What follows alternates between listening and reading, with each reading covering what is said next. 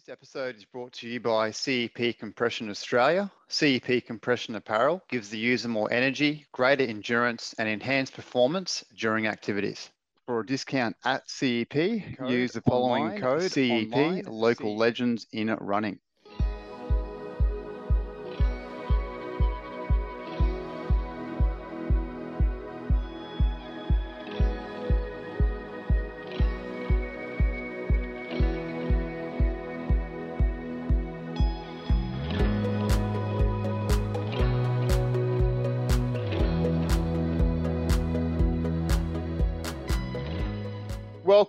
Local Legends in Running podcast, where you hear the stories from local legends of Australian running that you've simply always wanted to hear.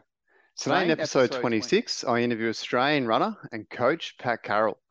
Pat almost needs no introduction. He is that well renowned in the local community, country, and world for his contributions to the sport. Nevertheless, I'll go ahead and list off some stats that demonstrate his amazing achievements in running.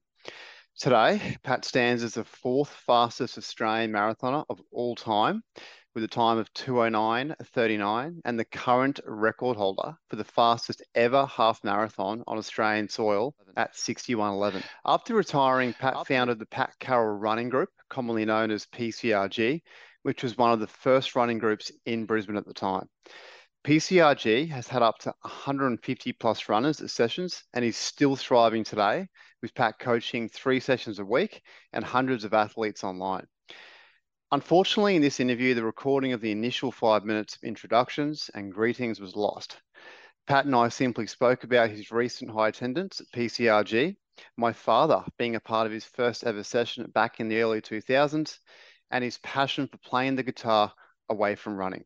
I do start with asking Pat about his family and location of a residence as opposed to the initial introductions as mentioned earlier.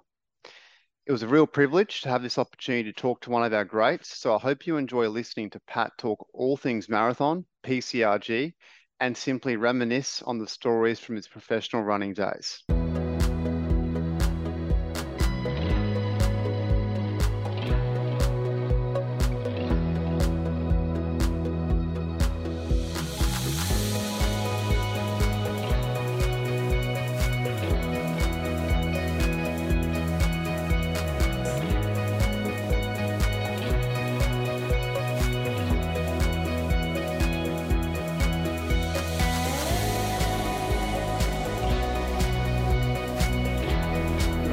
Hey, just uh, just tell us a bit about where you're living and your family, to a bit of background for the listeners. Yeah, I live in Camp Hill, and uh, I was brought up in Camp Hill. So uh, it's not. Yes, I, I did leave home, but uh, uh, so yeah, brought up in Camp Hill and um, uh, lived uh, in the family home until I was um, uh, probably about twenty, early early twenties, and uh, anyway, moved around all over the shop. Uh, spent uh, best part of uh, eight years in Canberra. Went down to Canberra for the Institute of Sport in uh, 88. Moved back to Brisbane uh, before 2000 and been living back here since. And I've come back to Camp Hill. Yeah. Yeah, Yeah, and family-wise, you, you mentioned grandkids. Yeah. So, uh, family, I got uh, um, three brothers. One passed away a couple of years ago. Uh, and uh, that was John. Um, so, two other brothers. Uh, and um, I've got two kids, uh, and one of them was married last weekend or the Oh, weekend before. And um, congratulations. Thanks, mate. And uh, I got a daughter, and she's married with two two kids. So I've got two grandkids. Oh, it's excellent, mate. Hey, uh, we'll get to some of these achievements and PBs before we get to questions, just to outline, like, you know, you're you're one of, if not the most renowned runners in Australia and obviously around the world. But I'll list out some of these. I actually did a bit of a search, and your your PCRG website gave me a massive hand as to some of these as well that um also that I hadn't been aware of as well. Happy for me to read them out? Yeah, go for it. Yeah. Excellent. So you are the fourth fastest Australian marathoner of all time. So there's only six that have gone under. We mentioned Brett Robinson the other month as the sixth in, I think that was about 20-ish years ago. Lee Troop had recorded a sub 210. Is that correct? Yeah, in Berlin, I think. Yeah. Yeah. Troopy ran on Troopy ran on two ten twice. Yes. Once in London, once in London, once in Berlin. Yeah, so you won the 95 Beppu Marathon with that time, 209 to 39, is that correct? Yeah. And then to proceed on to others, so you still hold that all comers record for the half, which is fantastic. It's an amazing feat on Australian soil, 61.11. We do know Brett's gone sub uh, an hour, but that was overseas. Four time winner of the Gold Coast Marathon, 83, 84, 88, 97. Two time winner, Sydney Half, 94, 96. This one was interesting that I read, member of a silver medal Australian team at the 93 World Half Champs awarded the Australian Sports Medal. I read on your website too. What's that one about? Uh yeah, basically, I think it was in around about 2000. Uh, Athletics Australia nominated certain people to get an award, and um, and I was nominated. I'm not sure how many people were, were nominated, but uh, I was just one of the people that Athletics Australia put forward. Uh, so basically, I think your association nominated you uh, they rehash it again, I believe, this year. Uh, and uh, everyone in the Commonwealth Games team received one. So, you know, it's not like um, an OAM or anything like that. Um, I think it was more, maybe a little bit more prestigious, maybe back in 2000, because I think it might have been you were sort of selected by your association, whereas this year it was more everyone who went to the Commonwealth Games uh, received the Australian Sports Medal yeah.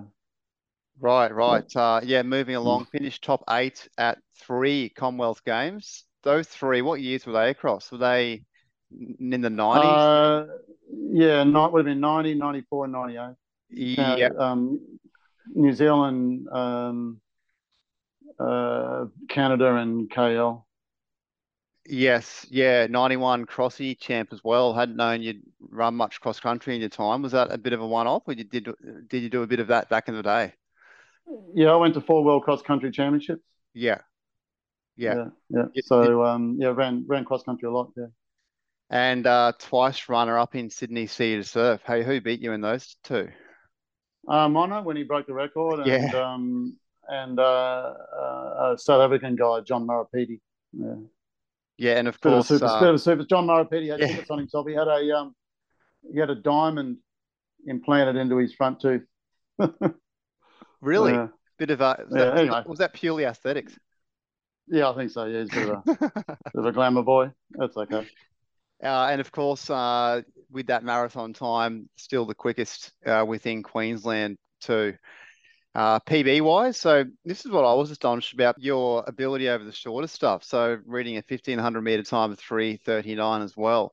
So to see that along with the marathon time seems to, to make you quite versatile. What I'm interested to know about though is that 10K, although very quick at 31.28 at Noosa, I'm seeing that in 2002, is that that would probably be a standout as a weaker one. Uh, I think you would agree to that, yeah? Soft. So what what's to go with the 10k? I think's the right word. yeah, um, never really enjoyed 10k on the track, uh, and um, I I had this issue with um, I would um, su- have had trouble with the bends, so I'd pronate really badly on the on the bends. So when I'd go around a bend, I would um, like on my spikes, I'd almost be running on the side of my spike you know, rather than flat footed when I go around the bends.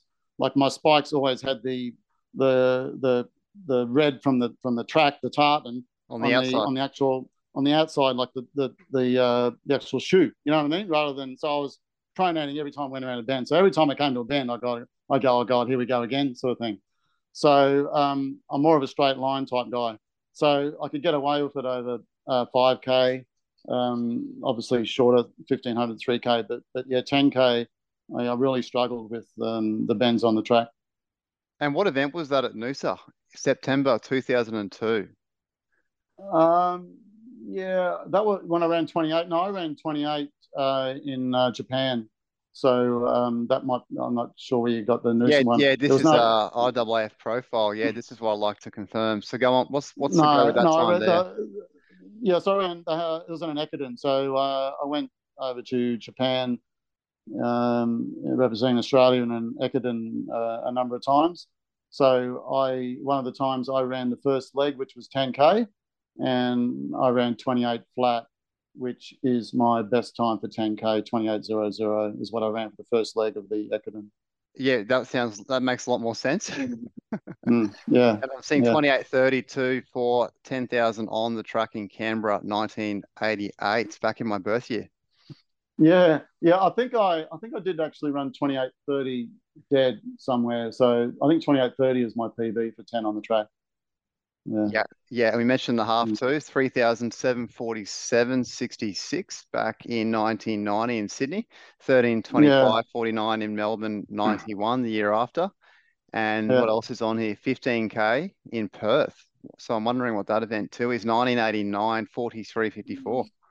Yeah, so we they're um, now they have the Australian Half Marathon Championship, whereas back in the day it was uh, 15k was the um, Australian Road Championship. So uh, the half marathon wasn't really an event. The half marathon probably only came into being an event, uh, you know, with regards to a championship. I don't know, but it wasn't. It wasn't always that. It was. Uh, it was. It, it was initially 15k so um, it was 15k, 15, 15k. Then all of a sudden they, it changed from 15k to the half marathon. So when I whatever whatever event you're talking about there was when I would have run in the Australian Road Championship, which would have been a 15k, whereas now it's it's half marathon. Yeah. Yeah. Okay. So, what looking back at all these PBs and achievements for you, Pat? What what sits what sits the the most proudest achievements amongst are those? Uh, well, I mean, I, every all my PBs I won, so I was first um, uh, in the event for all my PBs. Um, so you know, it's pretty pretty uh, pretty cool when I um, won them all, won the races, and, and ran a PB also. Um, you know, the fifteen hundred, it was uh, a Grand Prix meet in Canberra, and at the time that was um, an all comers record for Canberra. So at that time, I mean, I was a marathon runner, but I came and I and I and I ran the fastest time ever run in Canberra for 1500 meters, which was 339.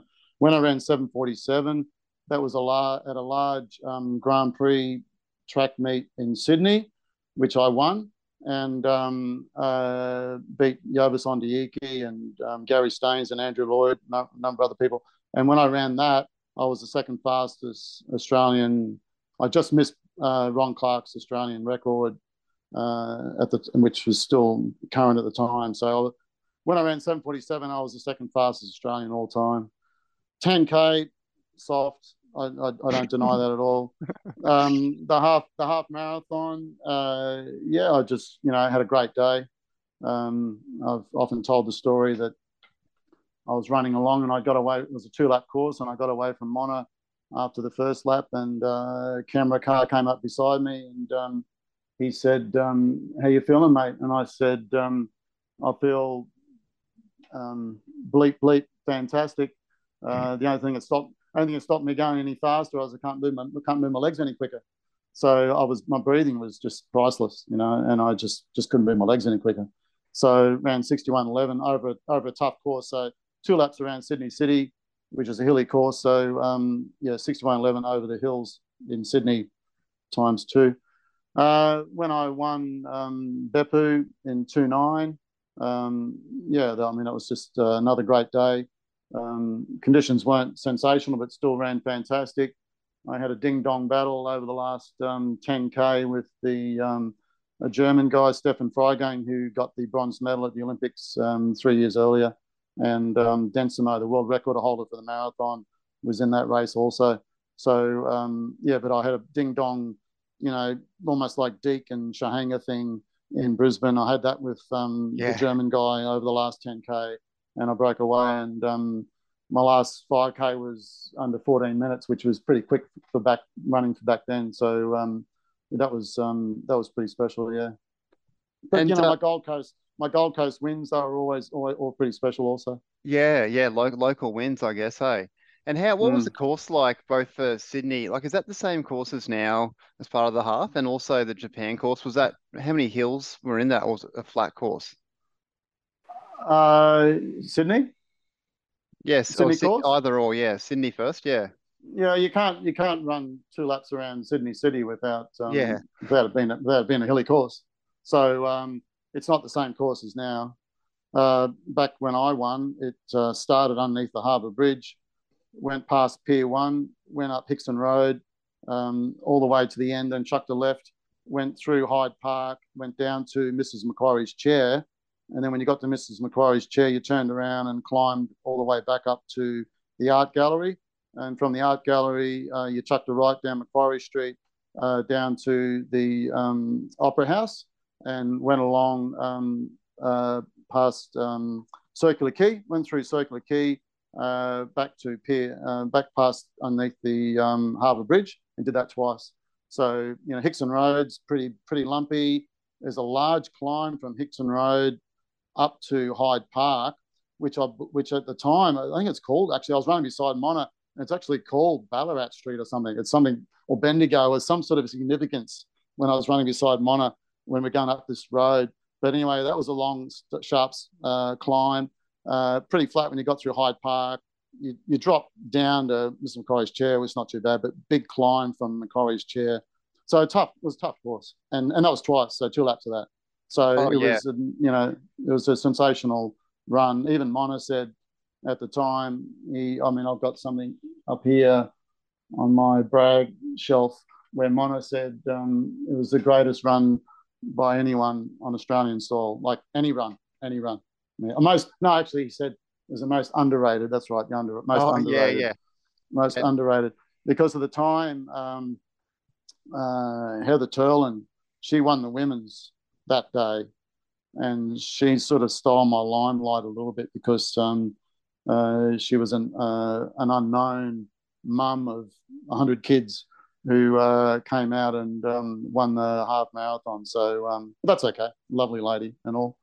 Uh, but yeah, so that was pretty special. But yeah, like the Gold Coast ones, um, you know, maybe uh, my last uh, Gold Coast one when I um, uh, beat uh, past Gert Thys, um, uh, who went out at world record pace. I passed him with um, uh, 300 meters to go. I mean, that was that was pretty special. So a lot of lot of memories. And the thing too is, at your time of running, you know, these Gold Coast events, what was the world record for the marathon in, you know, in respect to your 209, 210, and any runs near that time? What was the world record? Yeah, okay. So when I ran 209.39, um, I mentioned before, Dinsamo was in the race, and uh, he had um, he had the world record, and the world record was 206.50. So he, uh, so I was three minutes off the world record when I ran 209.39. Yes, it's what we often forget. You know, that that's that's someone these days, if we're, you know, comparing it, running a, a 203 compared to Kipchoge's two. So I think the, we often forget that gap, Pat, too. Not just the significance of a sub 210, but the, the gap uh, as small as that that you had to some of the fastest runners out there, I think was amazing. Yeah, I, I don't know if that's a fair comparison. I mean, you know, the the Africans, uh, you know, there's a lot more Africans in it now. Yeah, Um, so so there's a lot more, um, uh, you know, really good African runners that are, that are running the marathon. I mean, uh, it wasn't always the case back then. It was it was more, um, uh, you know, with the Africans, the marathon was something that they turned to after they finished with their track and after they finished with their cross country. Whereas I think it started to be, you know, with the Africans that you know, bang, you know, you're an 18 year old, 19 year old, you're going to be a marathon runner or whatever, you know. So I think that um, uh, led to the improvement, um, uh, and you know, along with um, the doping, and um, so that that sort of made the um, the standards sort of go through the roof. yeah, yeah, I agree. Yeah. So let- let's get to uh your story anyway, your upbringing, Pat, and come back to the marathon and, and all things PCRG, PCRG too, hey? So you're you're um where were you exactly born? You said you're brought up in Camp Hill in Brisbane? Yeah, yeah, yeah, yep. Camp Hill, yep. So I Yeah. lived there till I was um, in my early twenties. Yeah. Yeah, and where were you born exactly? Which hospital? Yeah, rural Brisbane. Rural Yeah, Brisbane. Oh, hang on, no, hang on. No, man, no, no, no, no, man. No. So South Side. So I was a South Side boy. So Southside boy, you went to um, the Mater, Mount Mater, the Mater. Did I say Mount Albert? Mater. Uh, Southside, Southside, you went to the Mater. North side, you went to Royal Brisbane. So you would have gone to Royal Brisbane. North side, yeah. Yeah, absolutely. Yeah, yeah. Ashgrove. Yeah, yeah. Depends which side of the river you lived Yeah, on. yeah. To Yeah, which one so- you went to. So your early days then, what were your parents into? Were they into running at all or physical activity or sport? What sort of things led led you into the sport and then also like the primary school influences as well there, Pat? Yeah, no, um, my parents weren't uh, in it. Maybe uh, social game of tennis, uh, but that's about as far as it, it goes. My dad might have played football in his um, uh, early life, but uh, that certainly would have stopped um, when he was in his um, twenties, I'd say. So dad didn't do any sport, any activity at all. Lawn bowls, if you call lawn bowls a sport, I mean an active sport. I mean it's a great sport. Don't get me wrong. Um, but uh, um, not a, not a physical sport. So as far as physical stuff goes, no, Dad didn't do anything um, for the last thirty years of forty years of his life. Um, Mum played the social game of tennis up until um, once a week, up until she couldn't play a social game of tennis anymore. So so Mum might have played, um, you know, maybe into her fifties social game of tennis once a week. Yeah but that was typical of um, uh, you know the the era that I um, you know lived in, like my parents. Um, so you know your your dad was very active, but uh, that that sort of maybe started sort of the next generation after me. Uh, whereas um, you know when I went through, you know, looking back, and I and I've often thought about this. Um, my my my parents' friends, none of them were active and that was typical of that generation. Social game of tennis is as far as Hmm. the majority majority of that generation went, and um, so I was sort of um, you know uh, as a um, I started off as a jogger, all right, and um, and you you wouldn't really before I started uh, jogging the roads around Camp Hill and Brisbane City, uh, it wasn't a common thing to see people out running. And and I even had people throw shit at me, like fruit and whatever. Like, you know, you bloody idiot, what do you think you're doing? You know, and you next thing you know, you got an apple coming your way or something, you know. So it was so uncommon that um, uh, people would people would throw shit at you of their cars or or heckle you, you know, because and which which you know didn't bother me. I thought, oh well, whatever, you know, but um, didn't stop me, you know but uh, yeah, it wasn't uh, it wasn't unusual for that to happen. So yeah, even though Sea Dessert's been going for whatever number of years, um, uh, you know, generally speaking, there, there wasn't a lot of people out running back when I started. Yeah, very different, isn't it? So primary school, where, where Mm. did you attend for primary and and how did running play a part of your time in in primary school? Yeah, uh, I went to St Thomas's at uh, Camp Hill, so I you know lived literally lived 50 meters, 100 meters from the school, so I just have to walk up the road and I was at school. Uh, and um, so I, I was there until grade three, uh, and that was run by the nuns. And then I went from uh, there to St Lawrence's. So I started at St Lawrence's in Ah, uh, uh, grade four. Did you go to Ashgrove? Didn't you Ashgrove? boy? Ashgrove, yeah, the Ashgrove? Thing's Yeah. new to me. Yeah, yeah, Yeah, same so I went to- competition. Yeah, Yeah, so I went to Laurie's in uh, grade four and uh, stayed there all the way through to grade 12. So, um, sport wise, I played rugby in my um, early years. And, uh, you know, at, you know, from when I was like five or six, whatever, I played rugby at uh, East Rugby Union down at Bottomley Park. Um, so I played that for a number of years. And then um, uh, then I played a little bit for school. Also, I, I would have played a fair bit for school. So all the way through primary, I would have played um, football uh, at, uh, in my primary years, and I dabbled a little bit in cross country. So um, I made the school cross country team, you know, once or twice. Uh, uh, but up up until after about um, say uh, I don't know year nine, I didn't. Uh, it wasn't involved in any sport at all. So um, the last few years at school, uh, I didn't. I wasn't involved in any sort of sport. wow. And Mm. what was what was your build back then? Were you were you a, a fairly strong built young man, or no, not really. No, I was not really. I was just normal build. Like I wasn't, um, I wasn't carrying any weight. Just a just a normal sort of build. Yeah. So when I um, uh, in the last sort of year or so, um, Bruce Lee was um, uh, very much active and making movies and and the the people the group of guys I was and friends with we were pretty we liked to go and see the Bruce Lee movies when they came out so we would go and see the uh, the premiere of Enter the Dragon or whatever and um, which is which is fantastic I had a Bruce Lee poster on my wall at, at home and um, so uh, I made a pact with myself that when I left school I'd take up karate which I did and um, and lived and breathed it uh, but it wasn't karate it was taekwondo so I did Taekwondo. So um, and then I went to try. Uh, I stopped doing Taekwondo. Did another. Did a form of karate. And um, anyway, cut a long story short, I, um, I, I used to do something every day. So if I didn't do karate, I'd go for a run because uh, just just because I was I wanted to keep active, wanted to be fit like Bruce Lee. I wanted to get a six pack like Bruce Lee. So I um, so I I used to work out um, every day, and I even used to run with um, some sort of weights in my hands uh, to um, you know make it a bit harder. So uh, yes, yeah, so I got into the running only because I was supplementing that for the karate.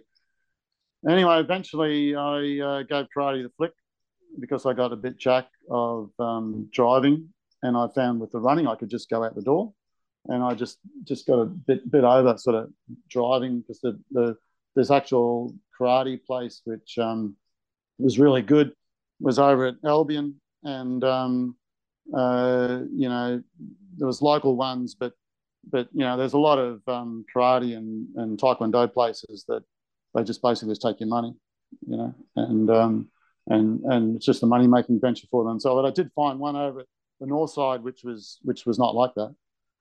But I got a bit jack of driving there, so um, just started running more because uh, you know it was easier. Just run out the door. Didn't have to drive somewhere. Didn't have to wait for a class to start. Whatever. You know, just straight bang out the door.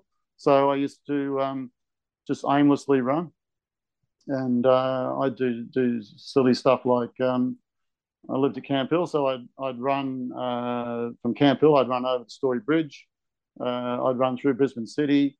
From Brisbane City, I'd go out uh, Ipswich Road to uh, my grandmother's house at Moorooka I'd sit down, have a cup of tea with my grandmother at Moorooka, and then I'd run from Moorooka back to my mum's place at Camp Hill, all in a pair of Dunlop volleys, mind you. Oh yeah, and um, hey, many dirt yeah. roads back then too around your area. Oh come on, mate! I'm not that fucking. I'm not that old. That's what Dad says out of Everton Park, mate. Everton Park had a few dirt mm. roads. no, mate, come on. we're not we're not talking we're not talking horse and carts. Um, you know, I, I, mean, you know, how was footpath I, mean, I didn't mean to mislead. I didn't mean to mislead you by the you know no one else running and people throwing fruit at you. You know, um, there were airplanes. There were they they had invented the wheel, um, but um, yeah. So no no rhyme or reason to my running. And then um, Deek was starting to come through and uh, I was I was very much in awe of what Deek was doing, and um, so that basically changed my direction, and um, uh, yeah, just just sort of I don't know. I I um, I saw him in the Commonwealth Games in uh, Brisbane in '82, and uh, at that point I was still a um, very much a, an average runner with no. Um, I don't even think I'd been in in an event yet. You know, I don't think I've been in a fun run. So the first fun run I went in was um, uh, they used to have this Warana fun run, and I was running through South Bank, and there's all these people, and I, and I saw this fellow I knew. I said, "What's going on here?" And he said, "It's a fun run." I said, "What's that?" Said, "Well, you, was going a bloody run, mate." Anyway, so I borrowed five bucks off him, and um, I entered the I entered the Warana fun run, which was like eight k, and then after that, just ran home again. You know, so that was my first race, so to speak. And um, so, uh, anyway, there was a. Um, I used to go on the Brisbane Road. After that, I got a, got into the Brisbane Road runners, and they used to run out at um, St Lucia around the Queensland Uni. So um, I uh, I used to go on the events out there, which around a 5k circuit, And one day I got talking to a group of guys there, and they uh, asked me to join their athletics club because there was a relay race coming up. Uh, so, uh, so I joined the athletics club and went in this relay race, which was from Caboolture to Maleny, and uh, so you just ran certain legs of the relay, and um, you know is, was amazing. to think back to those times because it's like, you know, Caboolture, like no police, no nothing, just you know on the roads, Caboolture, off you go, you know, random random changeovers, no um, uh, yeah, no no road closure, trucks going past or whatever. Wow. You know, just here we go. Just just make sure you just pray to God you get to Maleny, you know. and um, so uh, that, that that went forever and a day. The Caboolture mate. So that was my first um, club run. Was uh, these these fellas uh, recruited me for this uh, club run, and um, so then uh, yeah, I don't think I even knew. Even then, I didn't even know about the marathon because I um, I think there might have been a trial, might have been a trial race, might have been a trial race for the Commonwealth Games over the. I don't think I don't know if there was or not. But anyway, before the Brisbane Mar- Commonwealth Games marathon, I didn't know much about the marathon or didn't even know the marathon existed. So that was the first time that I sort of went to a marathon event was the Commonwealth Games in Brisbane '82. Anyway, cut long story short, that was 82 when I was an absolute hack and no direction. Might have done the Caboolture Maleny run relay. I don't know how what I ran there. Anyway, in 87, five years later, I was sitting on a plane beside Deek going to the World Cross Country Championship. So I made the World Cross Country Championship. So I went from zero to representing Australia in that um, uh, in five years. And I and I and I'm I'm sitting there and I'm thinking, shit, I'm sitting beside Deek, you know. and um and uh, I said, mate, I said we got talking or whatever, and uh, I said, you know, you're solely solely responsible for me being here. You know, you won the Commonwealth Games in Brisbane, inspired me, started training, whatever, and uh, here I am five years later on an Australian team, sitting beside you. Wow. Yeah. Yeah. So um, yeah. So I uh, obviously um, had a pretty quick sort of um, transition from um, weekend warrior to uh, elite runner.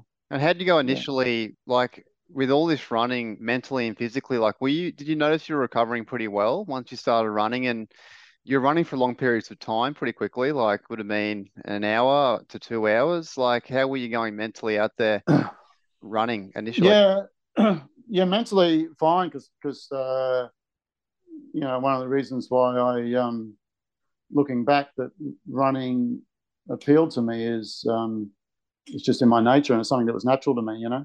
So it, it brought me a lot of peace, and um, it felt really good after I um, after I did it. So I've always had that mm. feeling with um, with exercise, whether it be um, uh, paddling the kayak or um, running, is um, for my mental health. And even though I've never really struggled with my mental health, but uh, um, I uh, looking back now, I um, I think I've always been pretty good in that regard because I've exercised, mm. and um, that's been that's been my um, drug of choice. So really, I you know pretty much probably got into running because um, it, the running I felt good when I ran. Yeah. So so um, or after I finished, yeah, but uh, with regards to fatigue, no, I never felt tired, but I multiple injuries in the early days, like multiple stress fractures, tibia, fib, tib, and fib, uh, stress fractures um, multiple times in my uh, lower legs uh, from um, just getting into it too hard too soon. And what shoes so, were on yeah, your feet? A lot, lot of injuries. Yeah, so I went from yeah, yeah. So I went from um, uh, the Dunlop volleys to KT 26s. And um, I thought KT 26s were unbelievable because they, they like had this rubber that sort of spread as when you when you when you put your foot down. So it's like it's like you know I thought this these things are like bloody moon like like I'm running on the moon you know or whatever. So um uh yeah,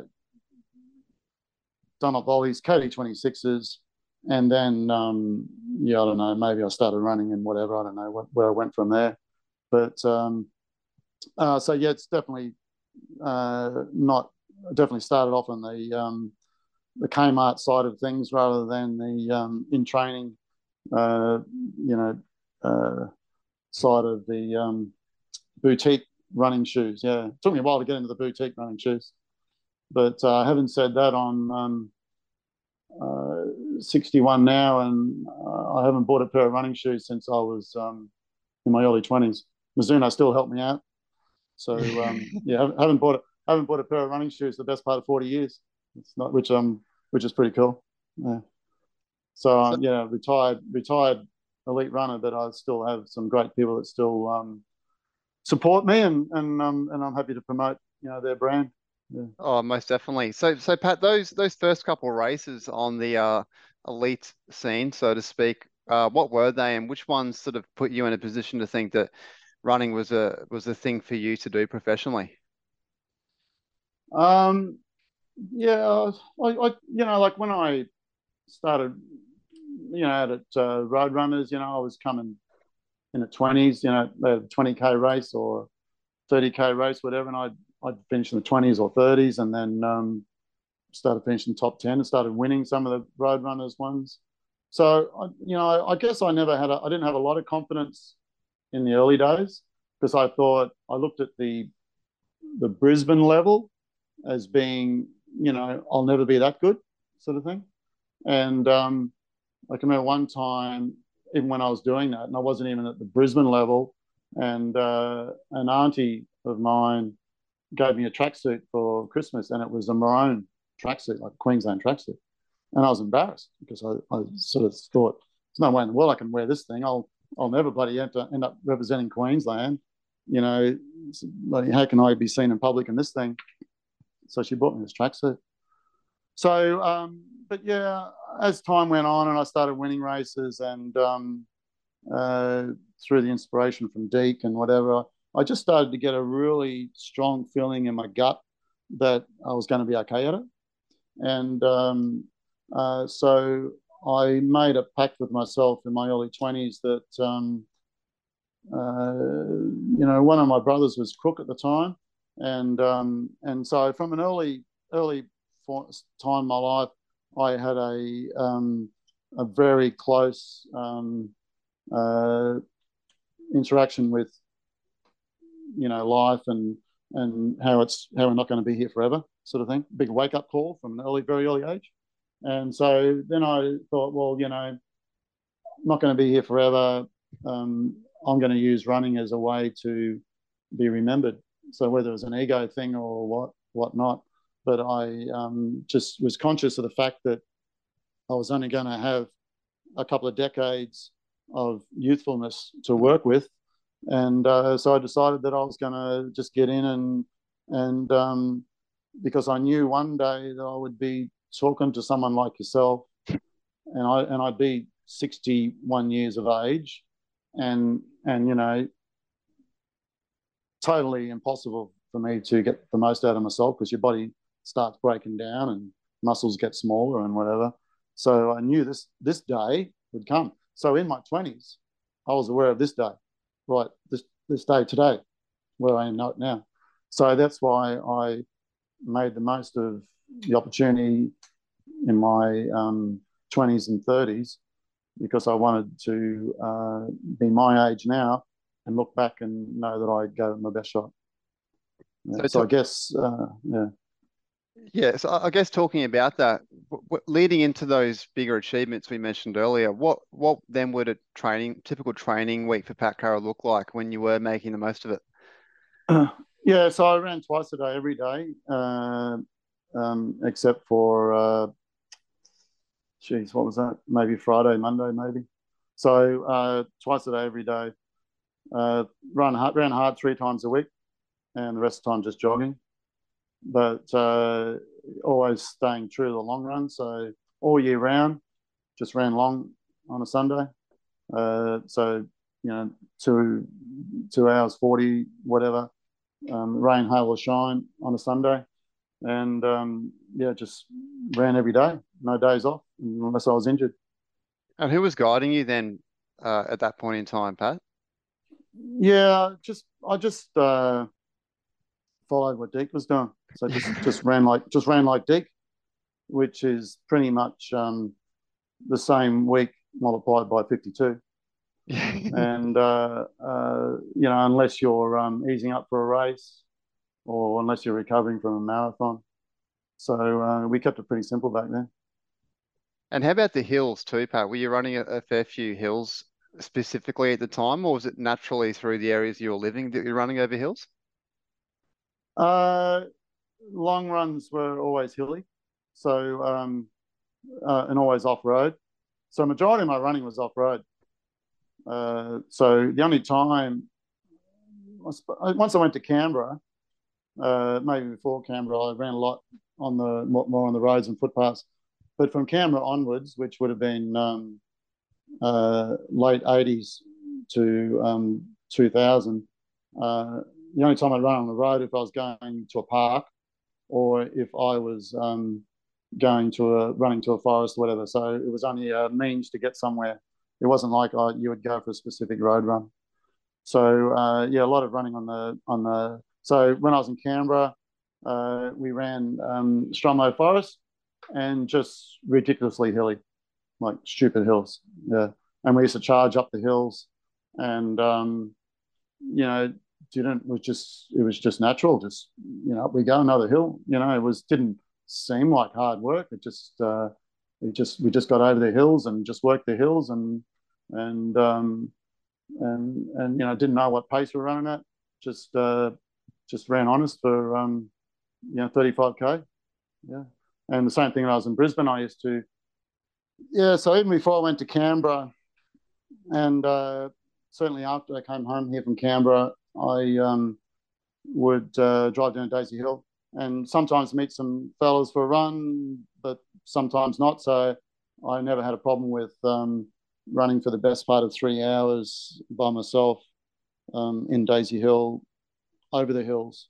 Uh, um, so yeah, just always stayed true to the long run. And what about so the, the three sessions you're talking about? Was there any specific uh, reps over hills in those, or any specificity in terms of uh, length threshold versus interval training and that kind of thing? Yeah, we do hill reps. So uh, we do hill reps over like 300 meters. We jog back, jog back down. Um, so that was, I suppose, it was a few sessions we used to uh, um, mix it, mix it around with. Uh, ran track all the time, so always ran ran 400 meter reps, like uh, eight 400s with a to jog, which works out to um, I think 4.8k uh, by the time you've done the session. So uh, regular one was um, uh, yeah, I, I, 400 meter reps on the track, but we used to the recoveries we used to keep pretty honest. So it was pretty much a, a 4.8k session with a little bit of a recovery every 400 meters. And uh, we used to do one mile reps. We used to do mile reps. Uh, we do like five one mile reps. Uh, we do 1k reps um, and uh, those were those were in the forest or on the road, uh, the one k or the one mile reps. And uh, on the Saturday we would um, we'd do a hill session, so maybe uh, 20 minutes of attacking some ridiculous hills over Stromlo Forest, and then once we'd finished the hills, the last 20 minutes, uh, we'd, we'd run hard back to where we started. So it was like a threshold run after we did 20 minutes of hills. So um, that was typical of the um, three sessions a week. Uh, but I, I, you know, I used to do 1K reps until the cows came home, um, uh, pretty much uh, week on, week off. But I run them really quick, like, um, you know, 235, 240, whatever but would never go past five. Always maxed out at five, 1K reps. Uh, and um, so we never did any um, uh, tempo running uh, in training, never did any uh, that sort of thing. It was basically um, all or uh, just jogging. Really fast yeah, or so, slow? Uh, so, so every session, every session was um, was pretty much balls out. And, and how's your long run pace? Yeah, um, yeah. Well, you know, pre pre sat navs, but uh, there was a time when I uh, was in Brisbane and uh, I was running long by myself and never didn't have a clue what pace I was running at. Yeah. And uh, and before I went home, I, I thought, oh, I'll, I'll run a kilometre. I'll run the lap of the um, QSAC, you know, the old ANZ stadium there, which is one kilometre exactly. Used to do one k reps around there. I've done I've done on oh, about hundreds, but I've done a crap load of reps around um, the ring road. QSAC. Mm. Yeah, yeah, did years and years of one k reps around there. Anyway, so I thought, oh, before I go home, I'll just time myself and see what I'm running here, and consciously didn't didn't like kick the pace up, whatever. Just kept jogging. Anyway, three forty. I ran three. I was running three forty per k um, for um, uh, that lap. So that was the pace I was running at in my long run. But yeah. I, you know, it just felt it felt it just felt normal. You know, it didn't feel didn't feel stupid. Didn't feel like I was pushing myself. Just felt like, oh well, that's okay, three forty. And even then, it it sort of didn't. Um, I didn't think, oh, geez, that's a bit quick. You know, maybe I should slow these down or whatever. I just went, oh yeah, fair enough, three forty, okay. That's yeah, that's my question. How, how did you know it was a bad thing to do? Like, why was there no thought to run them hard back then? What knowledge did you have that you were like needed to back off a bit in the long run? Was it really to recover for that next fast session? Um, well, uh, it was more. We, we, we sort of looked at it more of um, you know no. We had a big thing about no super sessions. We were we were very much into a culture of um, consistency, and uh, and um, doing our very best to uh, just keep training and keep training and keep training. But um, but having said that, you know, 340 k pace is pretty honest pace for a long run back then. Mm. Uh, for a for a, even for elite runner now, I don't think that they would run um, much quicker than that for um, a long run. So it was probably it's probably I reckon it's getting close to the 40 end of what I should have been in, ideally involving for pace. But we did, uh, and I did. Um, you know, all the long runs were over over a hilly course, so um, just getting over the hills was was a task in themselves. Like ridiculously massive hills in Stromlo Forest back then, and even Daisy Hill. Daisy Hill's got some crazy crazy hills in there. So uh, yeah, just um, just hilly long runs. So uh, yeah, none of you know I've sort of listened to uh, Brett Robinson's podcast on occasion, not not often, but I listened to one recently, and um, he I think he did I think he did 21k reps with 1k on, 1k off. I could be wrong. I might have. I thought that sounds a bit fast, but anyway, he so he did a 40k run, but every second kilometer was like 250 marathon pace or whatever. Which you know, good luck to him. you know, I you know that's fine if that if that's works for him. No, I'm not I'm not um, questioning what he does, but um, we didn't, and I didn't. I always talk we because it's a trainer group. We didn't uh, do any race pace running within our long runs, right? They were just a long run. Just get out there, hang shit off each other, have muck around, talk, whatever. Um, yeah, it was no sort of okay. Uh, we're going to run the next 10k at such and such a pace, or we're going to run, you know, close to half marathon pace for the next 15k or whatever. It was none of that. It was um, it was basically just a long run over the hills, and uh, but we used to race a fair bit. So uh, yeah, I always used to rely on my races as um, you know an indication as to how I was going, and to use them as um, you know pre-fitness indicators leading into a marathon. Yes. How many? What was the most marathons you did, for example, in a year to fit in around training? Yeah, I don't know. I might have run four maybe once. I'm not sure, but uh, probably three was max. Yeah, three would have been max. Yeah, and then the longest long runs were they consistently at the same distance, or do they kind of ebb and flow seasonally through the year? Yeah, so um, yeah, always throughout the year. So the only time that uh, I wouldn't be going out for a, um, a two-hour, forty-minute long run was um, maybe if I was doing some track races, uh, or or if I had a race the next weekend. But uh, majority of the year was, you know, even even right from the word go, I was locked into marathon mode. So you know, you're a marathon runner. You're, you're running long all year round. You know, so uh, you know, Christmas Day, whatever. I don't care what day of the year it is. You know, out you get. You know, long run. you're, you're a marathoner. That's what you do. So um, so we do 35k in the morning, another eight or 10k. So I was running a marathon every weekend. So best, you know, 35 in the morning and eight or 10 in the afternoon. So, uh, you know, I only ran, um, only ran, you know, it's early mid 20 marathons, you know, I don't know, 23, 25 elite marathons, but um, marathon distance, uh, you know, let's let's say, um, you know, 52 weeks in a year, you know, maybe 40 weeks of that year, of each of those 20 years, I ran a marathon every weekend. Yeah, yeah. So how do you squeeze in races like so 40 times, 40 times stuff? 20. Yeah, that's a lot. Um, like, you know, yeah. anywhere from 1500 up to, to the half marathon. How how'd you back up with long runs or sort of cater the training yeah, around so, well, races? If I, was, if I was if I was getting myself in track mode, then then I wouldn't go past two hours. I'd still go for two hour run on the weekend, but uh, yeah, track mode um, would be um, uh, you drop the long run back for a couple of weeks or whatever, a few weeks.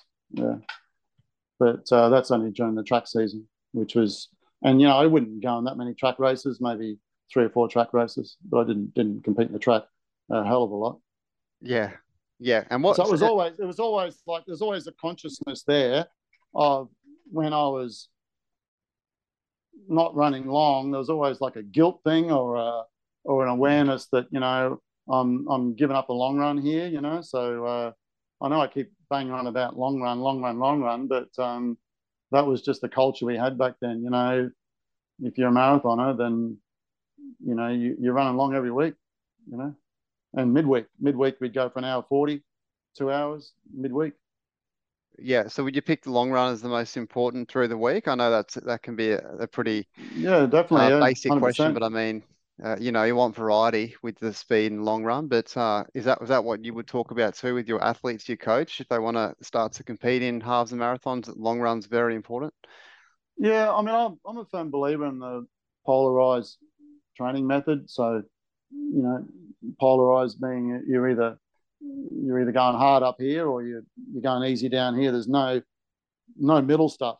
You know, I'm not a big believer in the middle stuff. I'm not a big believer in the um, you know, doing a, a 10k tempo run. Um, I, I, you know, call me old school, talk, call me caught, stuck in the dark ages or whatever. Um, but uh, you know, it's what worked for everyone in my era.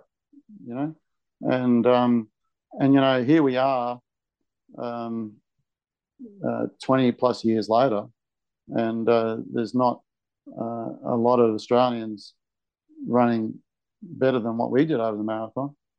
You know, and uh, so um, there has to be some uh, truth in the way we train. Uh, and I, I, do know that that, that as um, in a in a sport we we need to develop and you know people uh, uh, do different studies and and and work out well hang on this is um, the right way to go. And, and of course what works for one person you know may not work for the other. But but you know I basically just stay with what I know works for the majority of people you know.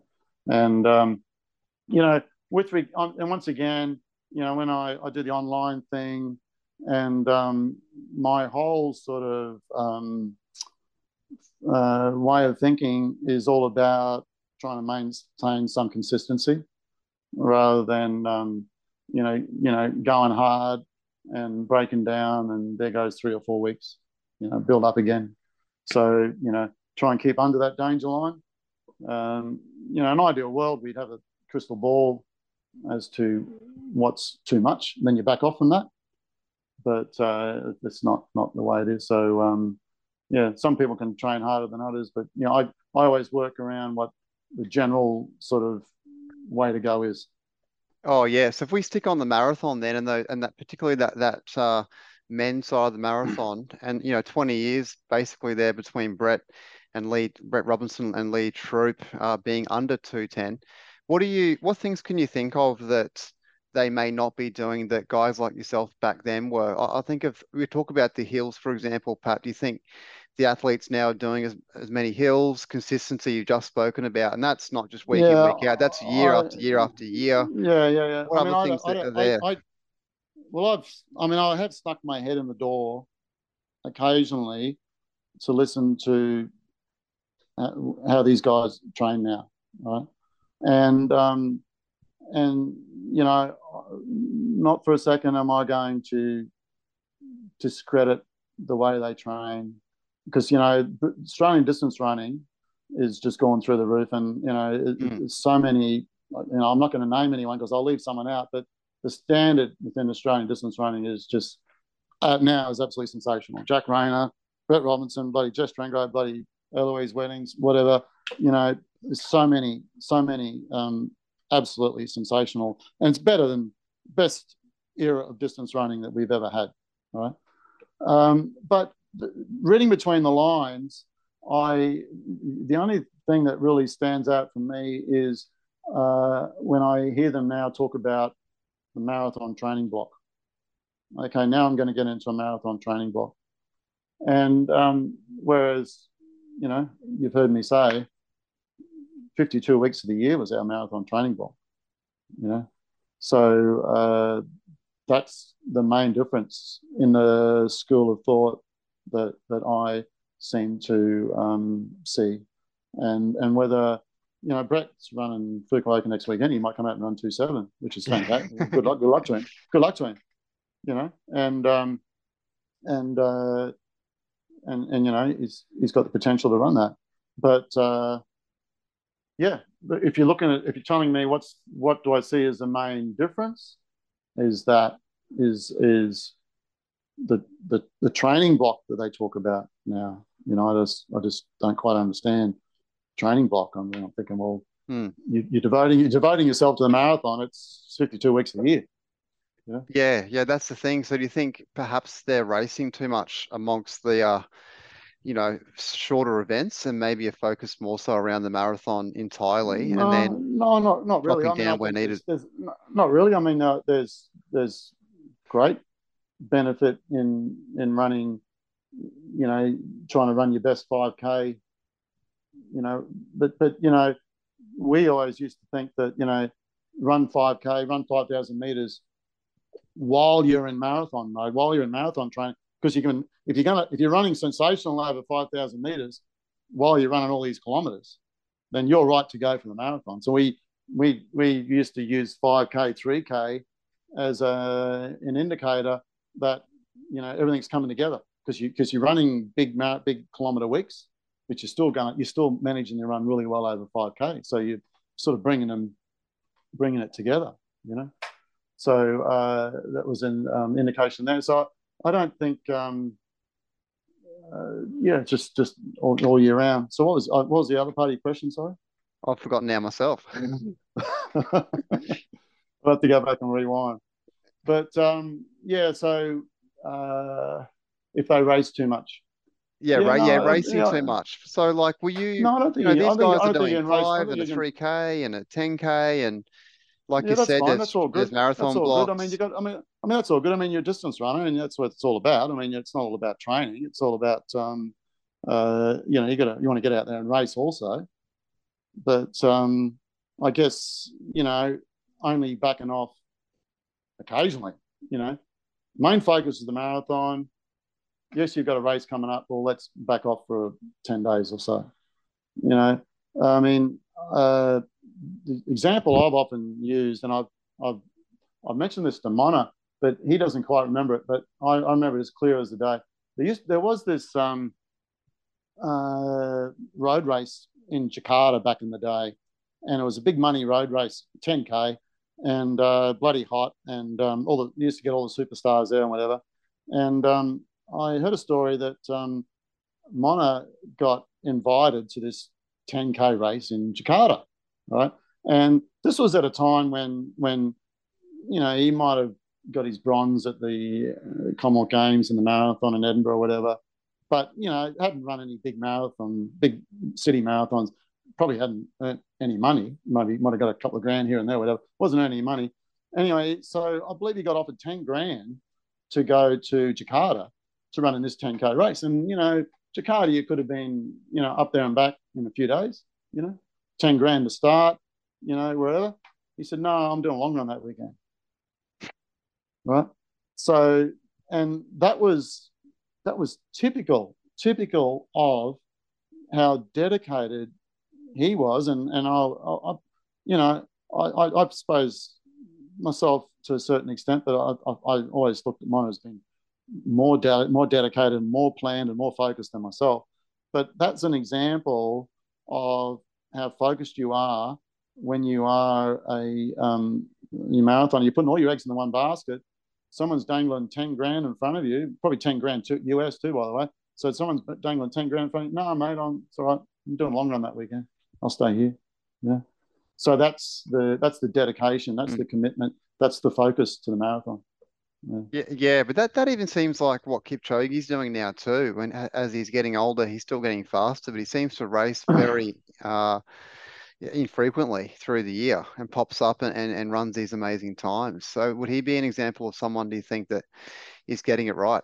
Obviously, he's the fastest, but oh yeah, he might be. He might be conscious of. Um, he might might not want to. Might not want to. Um, probably doesn't doesn't have to for obvious reasons. You know, he probably owns bloody twenty resorts in, in Kenya. good luck to him.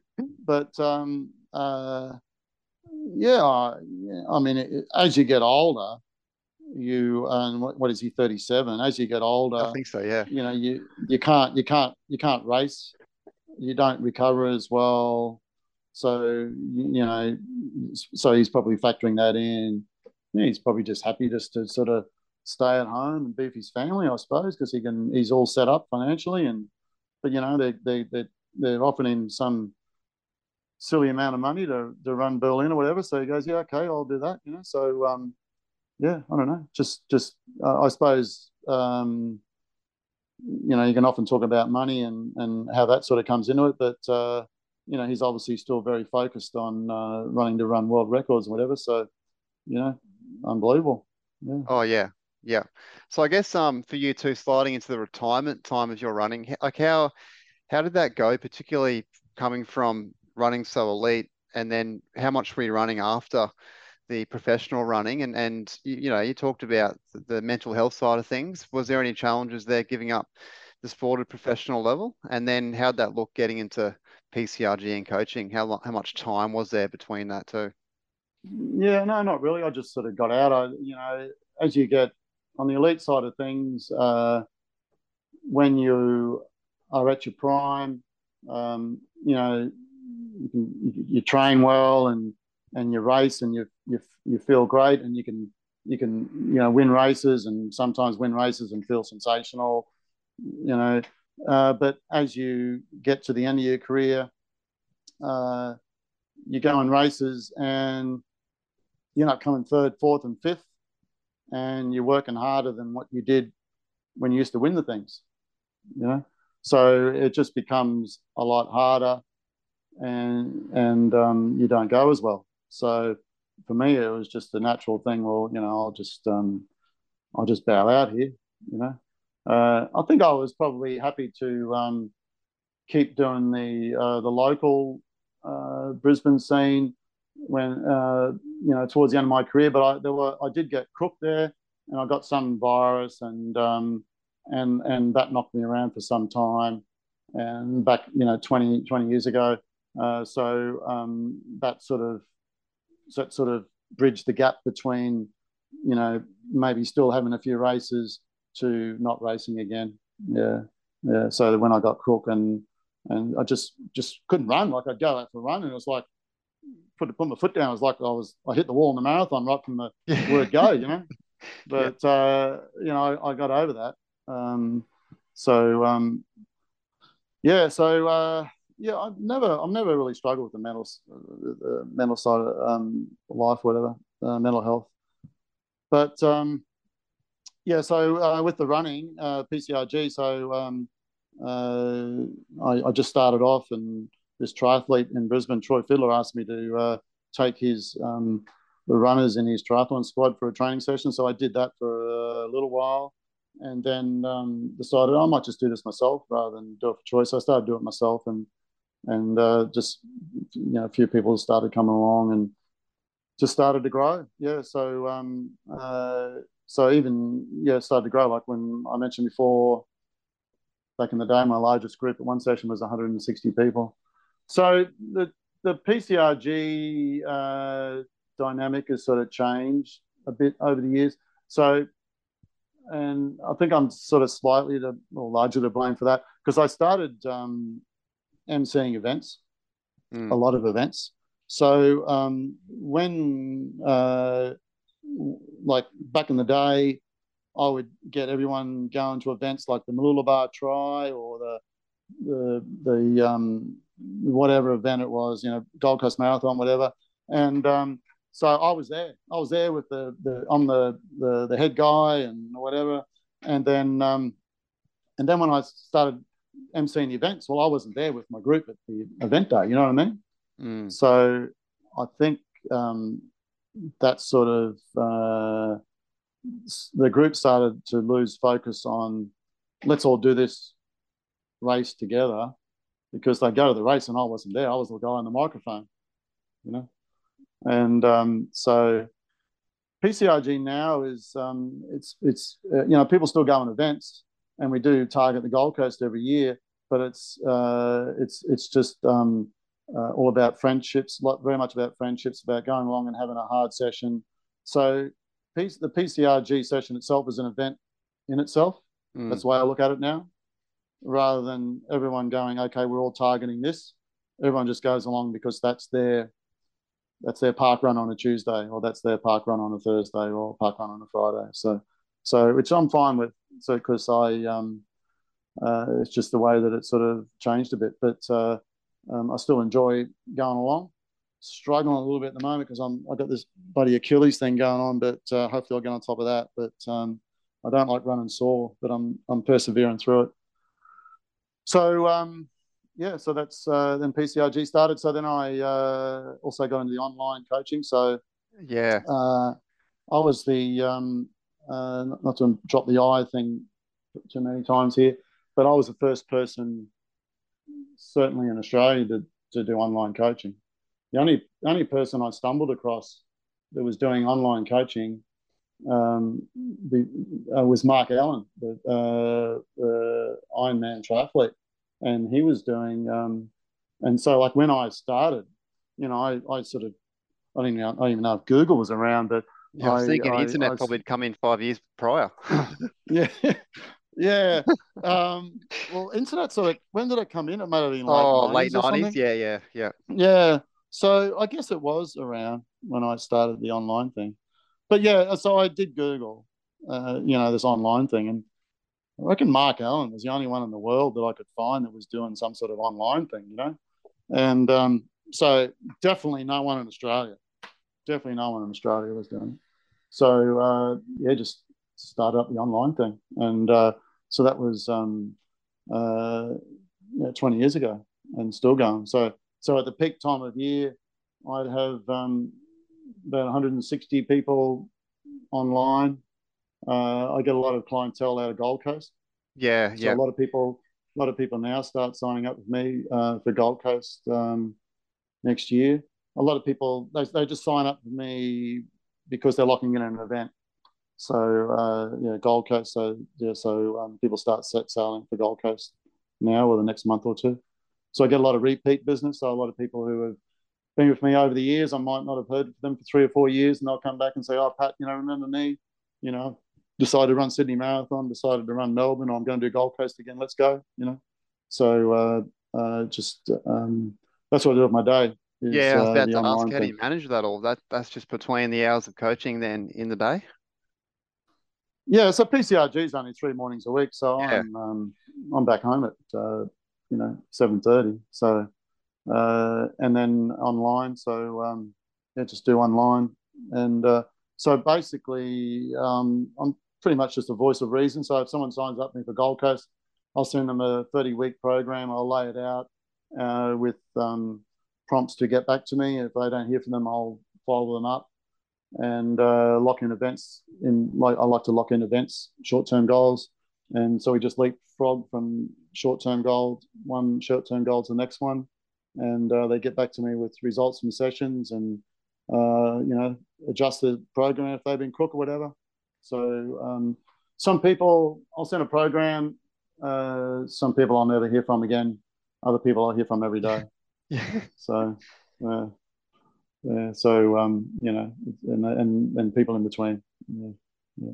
Yeah, it's definitely the, the running scene out there is definitely uh, improved and increased recreationally. Like you talk about when you were starting running as a young adult and teenager, like there was no one out there. And then when you started, Pat, there was no groups. Like you, you were literally the first Brisbane group.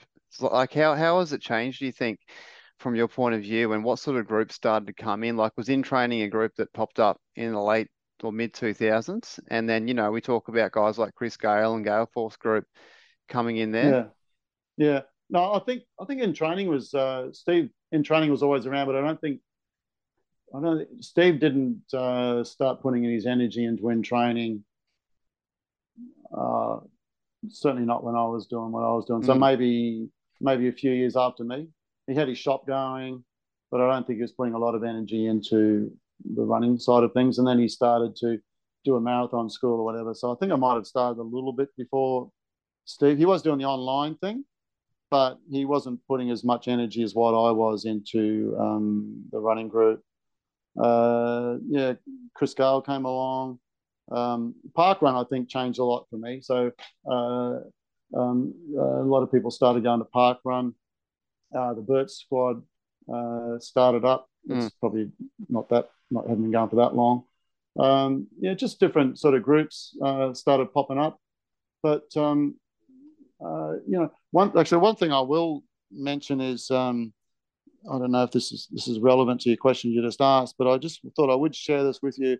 Is um, you know, talking about and before about getting back to um, how people train now. Uh, and and you know we we used to just run long in our long runs and just mucking around, hanging shit off each other or whatever, just doing stupid shit. But we'd get the job done and we'd run hard over the hills, whatever. Uh, no idea what pace we're running at. So I, you know, paddle on the Brisbane River and um, I often observe groups of runners coming along, uh, new farm there, whatever. So I'll observe them running along that stretch at um, New Farm there from the Bowls Club to wherever, and four or five of them. And, you know, every few steps, up comes the arm, you know, up comes the arm to see what pace they're running at, whatever. And, um, you know, how they don't get RSI um, from doing that is beyond me, you know.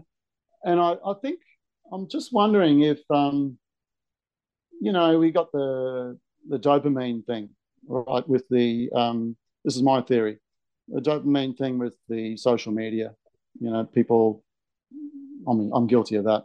I, I try to leave my phone or whatever, but you know, oh, got to got to check Facebook, got to check Instagram, see what's going on, whatever, and you, just sort of some sort of um, addiction or whatever, you know. And and I think that the uh, the the sat nav watches, as great as they do have their purpose, I think that they have um, disrupted the ability for a group of people to just go out and go for a run. I think that um, you know, and and people are addicted to checking their pace, and so uh, you, you know, you got a question. Well, why why are you out on this run with a group of people, or why are you out on a run by yourself? Are you just um, wanting to make sure you're doing such and such so that your Strava looks great when you up when it gets uploaded or whatever. Um, you know, why not just leave the, you know the watch at home or just turn it off the pacing thing or whatever and just enjoy going out for a run. So I don't I don't seem it just I'm, I don't want to sound like a cynic here, but I do think that if we're talking about change and you know, obviously you want to talk to me about you know what's the difference between back then and back now is um, I, I, think that I, I, well from my observation I do see groups of semi-elite runners uh, in in Brisbane or on the money in Brisbane, looking at their watch all the bloody time when they're out in the training run with their mates. You know, what's why are you doing that? You know, mm. is, and is it because is it because of uh, a chemical or whatever they want to be released? Their brains going, hang on, mate, it's like a smoke. You know, hang on, mate, it's been it's been three minutes. I need another hit. I need another hit. You know what I mean? Yeah, I think it's perhaps a, just a tr- like a trust issue in themselves that they can't hold a certain pace to feel, and maybe a lack but they're running, but they're that. running, but they're running in a group of people. They're running in a group of people. Yeah, like, you know. Yeah. Like, are they are they just mucking around and chatting, or are they just just talking about what pace they're running at? You know. I yeah. Mean, I don't know. Just, yeah. just um, I think that. So, I mean, I, I guess we're all everyone's built differently. Like I, I ran because I enjoyed running, whereas um, uh, I think there's people involved in distance running now that are into it more from a gizmo perspective than in than and something that's natural to them. You know what I mean? Yeah, yeah. I certainly think there's an enjoyment aspect of it. Simply just put the time on the on the watch, time of day or the elapsed time, and just enjoy the run. But then also performance. I personally feel seeing the the splits during a race to be uh, these days not beneficial at all. If it's too quick, I want to slow down. If it's too slow, I feel like oh, I'm having an off day. Uh, yeah, I, yeah. I, no, no, no. I mean, I, I, I might be the opposite there. I think that's where the benefit could come into it. You know, like if yeah. you, um, you know, you set yourself a, a realistic goal pace, and if, um, you know, if you if you're training smart, then you, you know, the writing's on the wall as to what the maximum is that you can maintain for that race. So and if you look at your watch and you're going 15 seconds a kilometre quicker than than what you know you you you hope to run, well, you're not going to maintain that. You know, you, you might run a might have a blinder now and again, but majority of the time, if you go out quicker than um, than your ability, then you know the last third's going to be pretty ugly. Yeah, yeah, yeah. Yeah. yeah exactly. So I can certainly I can certainly see the advantages of wearing a sat nav watch in um, when you're doing your reps in training or your measured reps in training, and also when you're doing your races. Uh, for for someone who is um, going for a um, uh, a, a, a, um, a, certain time. I mean, even at the uh, elite end, uh, you know, no sat navs in what in my day, but I would um, time myself uh, the kilometre. So the, you go, I hope to God the kilometre marker's in the right place. But I would I would go lap split on my watch, and you know if the race started, Gold Coast Marathon, the race has started, and uh, I started my watch first kilometre. Uh, you've just run you know two fifty nine. Well, I'd, I'd, I'd back off. I'd back off because I just know there's no way in the world I'm going to maintain 259 kilometres for um, 42k. Yeah. So uh, I very much um, looked at my watch uh, pace in a in a marathon. Yeah, yeah. Mm. Uh, so heading into unless, unless yeah, you go. Sorry. Unless I unless I, unless I was in a marathon where I was, you know, running well within myself. Like if I was in a I don't know if I was in a two fourteen marathon or something, you know, and I'm dancing out the front. It's is pretty cruisy. Well, I wouldn't be worried about. Yeah. You know. Yeah. yeah. Hey, uh, firstly, what are you, what are your plans personally with with the running and this injury, and how how's that going to look in the next couple years for you and personally, and then also PCRG? what are the plans with the group moving forward? Yeah, I'm uh, no end date, so I still enjoy uh, uh, PCRG a great deal. Uh, just the last, just the last few weeks, I've just been sore, and um, with my Achilles, and uh, uh, I um, had that one operated on 20 years ago, and um, that I've been to see Brad Beer at the Gold Coast, and the school of thought now is with um, this sort of injury is uh, you don't rest it, you just got to keep working it, and um, and so I'm at the gym, I'm doing some strength training at the gym, so uh, it's going to be a long uh, process. It's not going to be a few weeks; it might be a few months or six months before I'm back feeling like my old self. So uh, just got to grit my teeth, a bit of a challenge. But, uh, you know, I, I did get 40 years out of my, or I got, I got, I got another. Well, I mean, I had operated, I had operated on 20 years ago, so I got, I got 20 years out of it since I was operated on. But yeah, so with um, this particular injury, back in the day they operated, but now it's obviously someone's done a PhD or whatever, and they've examined certain people and worked out that hang on, we we got to actually load this injury and and make it stronger rather than just rest it and operate on it. So that's where I'm at now. Yeah. Yep, and and the group PCRG, you uh any particular races that you guys was it so widespread now that you cover the year and and the yeah, it's, of, it's always any runner. like I yeah. mentioned, like I mentioned before. You know, I I look upon PCRG itself as an event itself. So Mm. um, and uh, but I certainly do uh, encourage everyone to take part in the Gold Coast every year. So that's the um, the one that I'm passionate about.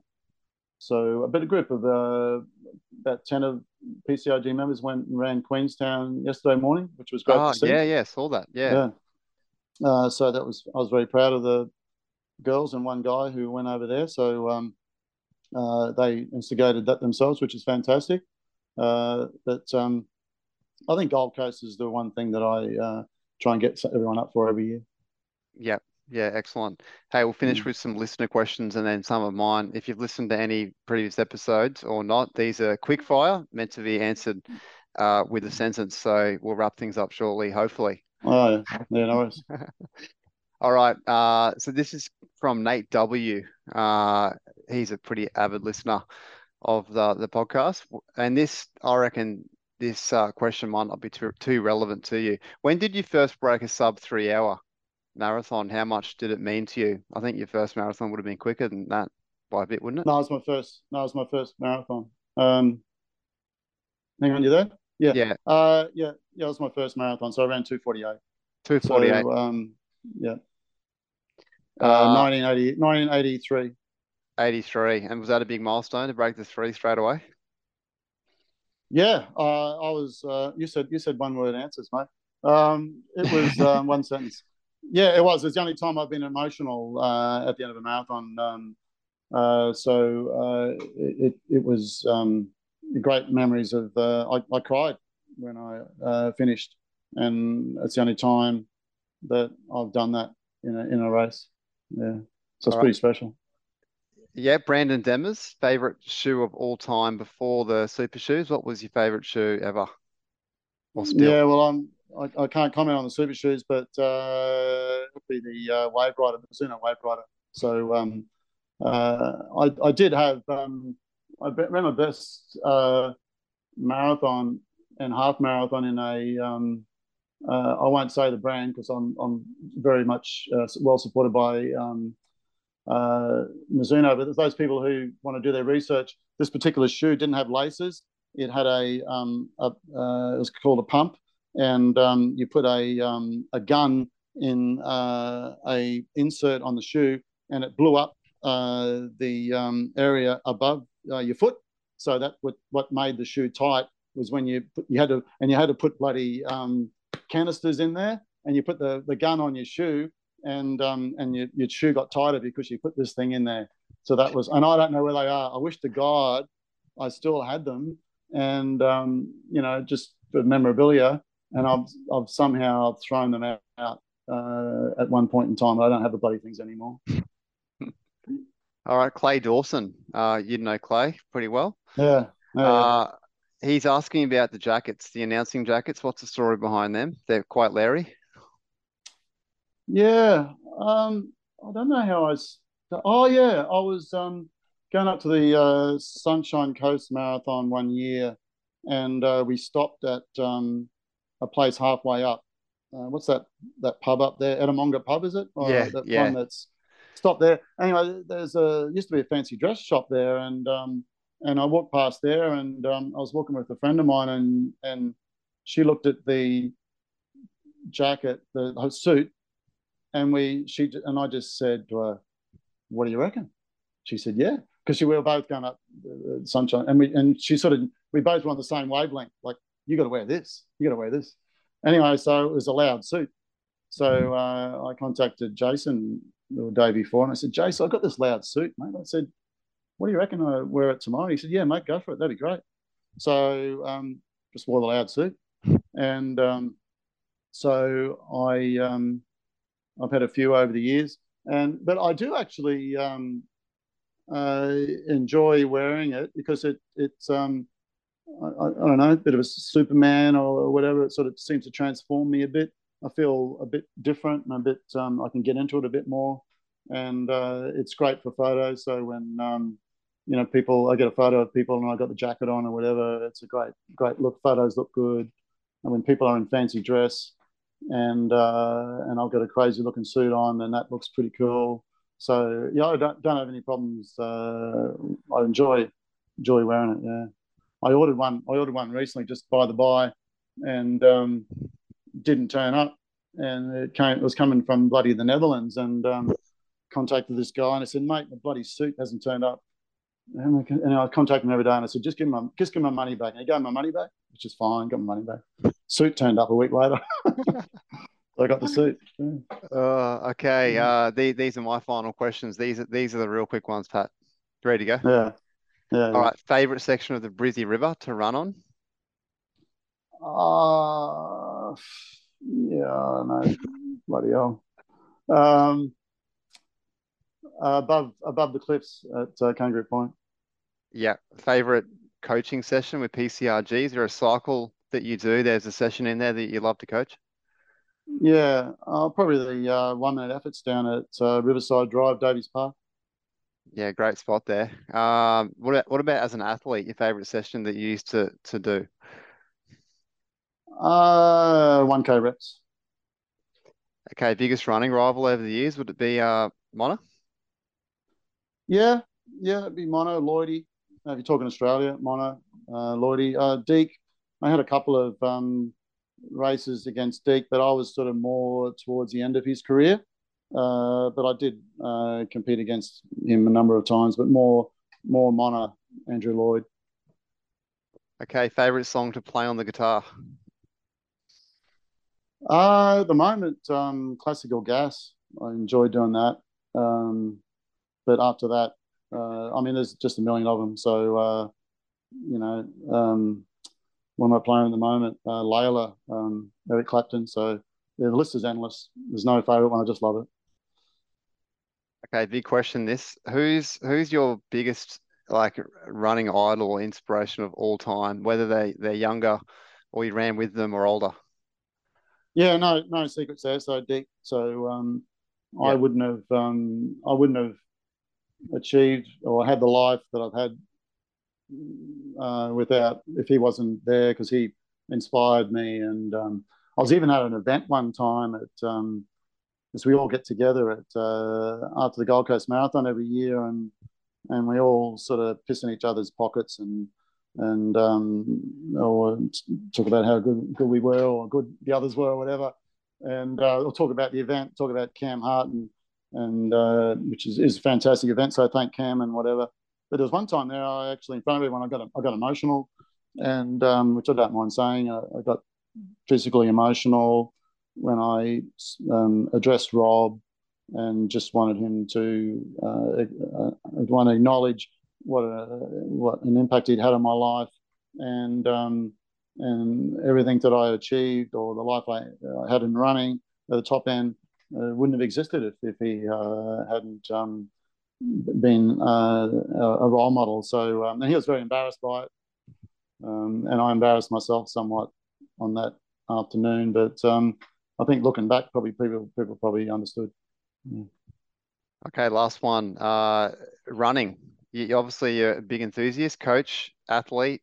You read about it, you online program about it, you listen to it. What does running mean to you? Uh, peace. Yeah. Perfect. Yeah. That's all yeah. you need. One word. Yeah. Yeah. Well, Pat, thanks. It's like, uh, it's like yeah, it's like John Lennon. They asked John Lennon, teacher asked John Lennon, what do you want to do when you grow up? He said, I want to be happy. And the teacher said to him, Well, you'll never amount to anything, will you? Yeah. yeah, that's it. That's it. Uh, It's almost two hours with me sitting here, and um, I could certainly go longer, and I'm sure that you could talk forever too. But we'll uh, wrap it up so the listeners can engage for a time that will be realistic. Yeah, and uh, well, yeah. of course, be in touch. I feel like I'm almost like Pat Carroll sitting next to uh, Deeks back in the day, a bit starstruck uh, today. Uh, I got to know you early oh, on through through Dad, and and then yeah. I hadn't actually known how good of a runner you were as a kid. I was too young to comprehend that, and I got to understand mm. that as a young coach myself and runner. And now I'm sitting here talking to you, so I really appreciate you coming on here and and sharing all things, particularly around the marathon uh, and what running means to you. Oh, I appreciate you having me on your show, mate, and uh, keep up the good work.